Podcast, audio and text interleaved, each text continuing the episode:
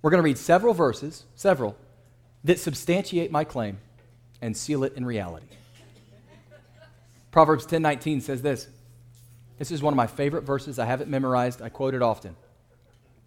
Proverbs 10:19 says in the multitude of words sin is not lacking, but he who restrains his lips is wise. You could say he who practices the pause is wise. That means when you're at work and everyone's gossiping or making crude jokes and you're tempted to join in, practice the pause. Think about it. And before I go any further, you have to know that, you have to know something. This is not the solution, okay? We're gonna get, we're gonna get to the solution, but this is the starting point. And this starting point could change your life. Proverbs 17 27 says, The one who has knowledge uses words with restraint. Let me ask you a question by show of hands. This is fun. Who wants to be smarter? Everybody better raise your hand up in this room. If you want to be smarter, you know what the key to it is? Speak less. Speak less. When someone comes at you sideways, casting shade, getting loud with you, and that thing inside of you rises up like I'm from the 816, bro, we're about to bang. Without it, remember that? Want to bang, bro? That's I feel that sometimes. I do. With people I love. It's like, bro, without issuing immediate response, practice the pause. Stop and think about it for a second. Ecclesiastes 5:3 says, "A dream comes when there are many cares, and many words mark the speech of a fool." Ooh, does that does that cut you a little bit? Many words mark the speech of a fool. We've all run into the person um, that is almost impossible to get away from. Okay? It's, uh, that was mean. We've run into the person that it's really hard to get out of a conversation with them. It doesn't matter that, how many that's crazies or wows or that's really cools or I'll pray about it, you throw in there. And if you don't know anyone like that, you may, you may be, you may be that person. The person that just keeps going.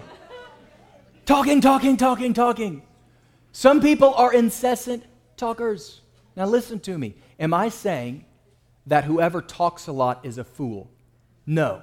But what I am saying is that you have a higher likelihood of being considered one. That isn't, well, wasn't even supposed to be funny. Proverbs 17, listen, this is how you know everybody struggles with this. Proverbs 17 28 says this Even fools are thought wise if they keep silent, and discerning if they hold their tongues. Even fools, people who don't know much, are thought wise if they keep silent, and discerning if they hold their tongues. And this should free somebody up right now. This should cut somebody's words back by 75%. Listen to me. You don't have to have all the answers. You don't have to act like you know more than everybody. You don't have to act like you're more spiritually mature, grounded, and enlightened than everybody else around you. You don't have to act anything. You don't have to know much at all, and people will consider you wise if you practice the pause. Let me tell you another story. Huh. I, uh, the, I was invited. I was invited by a friend of mine to go hunting this week, last week, and um, I need to make this clear. It was for deer, but he's not a poacher, and I'm not a poacher either. We had a crop damage tag. He had one. And so we're going to go kill a deer. That, that was the goal. And um, I'm standing there. I'm just going to tell you who it was Ted. It was Ted. He, he's sitting right back there. Um, and John, Little John, you might know him by, he's actually Big John, but we call him Little John. Little John's behind me with a pair of binoculars like this. And I can hear him breathing. And Ted is here, and he's got me set up with this gun that is like, like you hear all this news about the UFOs and stuff coming in, all this stuff. I think he found this gun there in one of those. I don't even. It's amazing, cool gun on this tripod, and I, am looking through the scope, and it's like uh, uh 400, 300, 400, 500 yards away, something like that, between three and 500. And I'm sitting there, and my heart is beating, y'all. I did not expect to be nervous. I'm just standing on a field edge, middle of the day, shooting a deer, and he said, "Kevin, do you got it?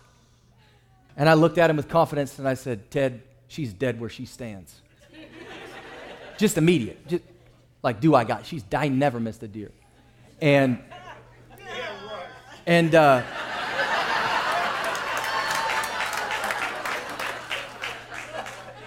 And so I shot three times and I missed three times.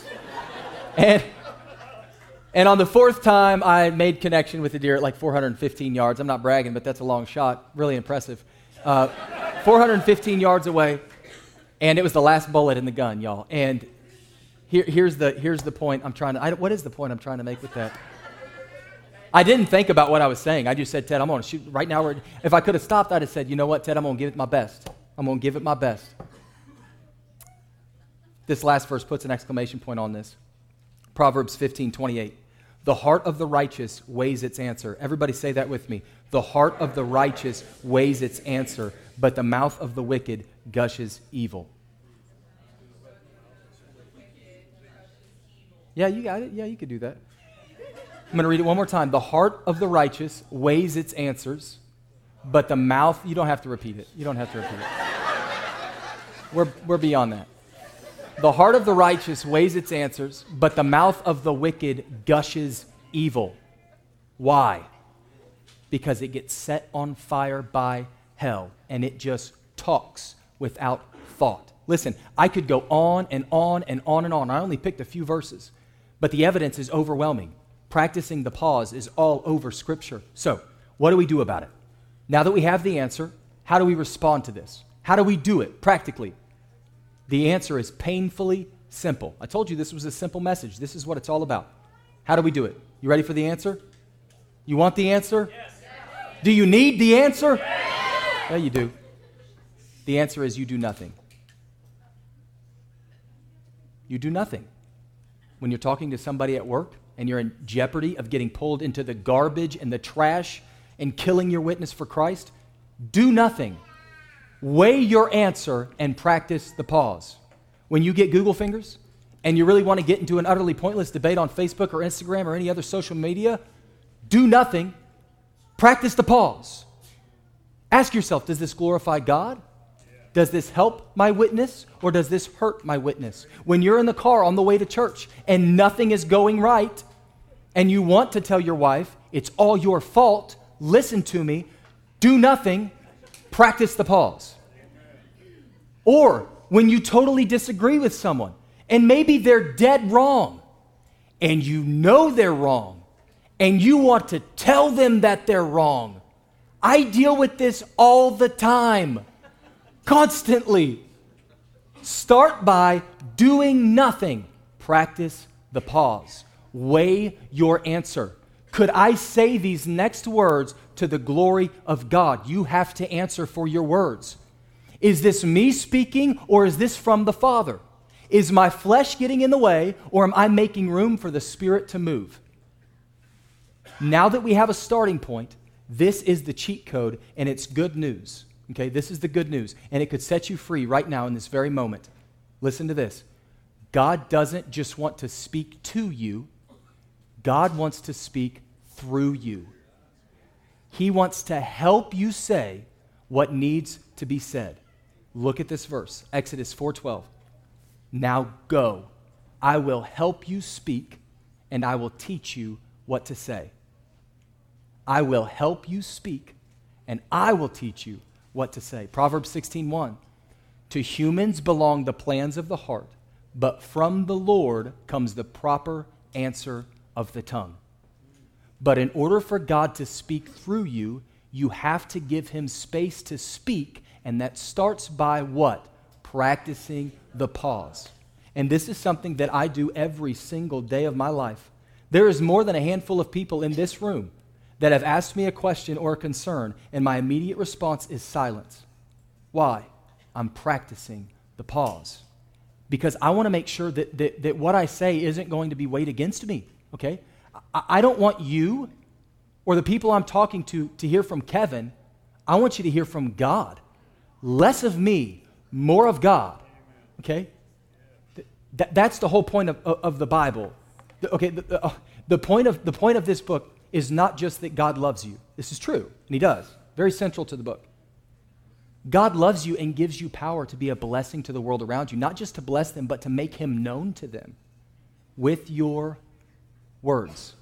And this is an easy way to start relying on the power of God within you, to give the Spirit of God place to speak and work and move. In our weakness, His strength is made perfect. And I want to see that power perfected in my words.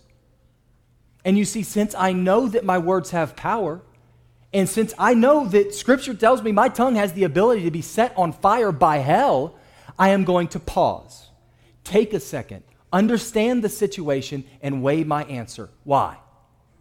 Because I also know that if I give God some space and trust Him to move, His words, He will give me His words for whatever situation I'm facing. It's a promise, okay? But that promise starts with practicing the pause.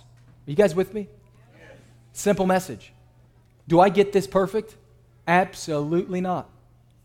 Do I get this even kind of right most of the time? Most likely not. But I cannot tell you, I cannot count on fingers or toes how many ungodly situations and pointless arguments I've avoided by practicing the pause. I talk to a lot of people and I hear a lot of complaints and I hear a lot of grievances and opinions and theories and do this and do that. You need this, you need that. I, I hear it all the time. And listen to me if I did not practice the pause, I wouldn't have a single friend left, and there would be about four people in this room. This isn't just a good idea, this is a God idea, and it's one that you should be practicing every single day. Let me ask you this question Do you have any idea how many people you have hurt because of your thoughtless words. Countless. For every one of us in this room, countless. Because we speak out of pride and contempt. That is not the gospel. That is not Christ. That is putting what you feel above what Christ has called us to do, and that is to what? Die every single day. And that's an unpopular message, but that is the gospel. The gospel is not accept Christ so that you can live a better life in a blessed country. That's not the gospel. Jesus says, Do you want to follow me? And I'm asking you now, do you want to follow Christ? This, do you want the grace and the mercy and the joy? He says, Pick up your cross. That's an invitation to death. He says, Do you want to follow me? Do you want to come to church? You want to, the worship and the words of knowledge and the words of wisdom? Do you want that? Okay, do what I tell you to do and say what I tell you to say. It is complete and total surrender of every area of your life, and that includes the words you speak. Nothing less will do. That's the truth. Nothing less will do. And if you'll practice the pause this week, I promise you, you are going to find that when you take a second and give God some space, you'll realize that your immediate reaction, that thing you really want to say, is not at all what Christ wants you to say. Anybody been there? It starts by practicing the pause.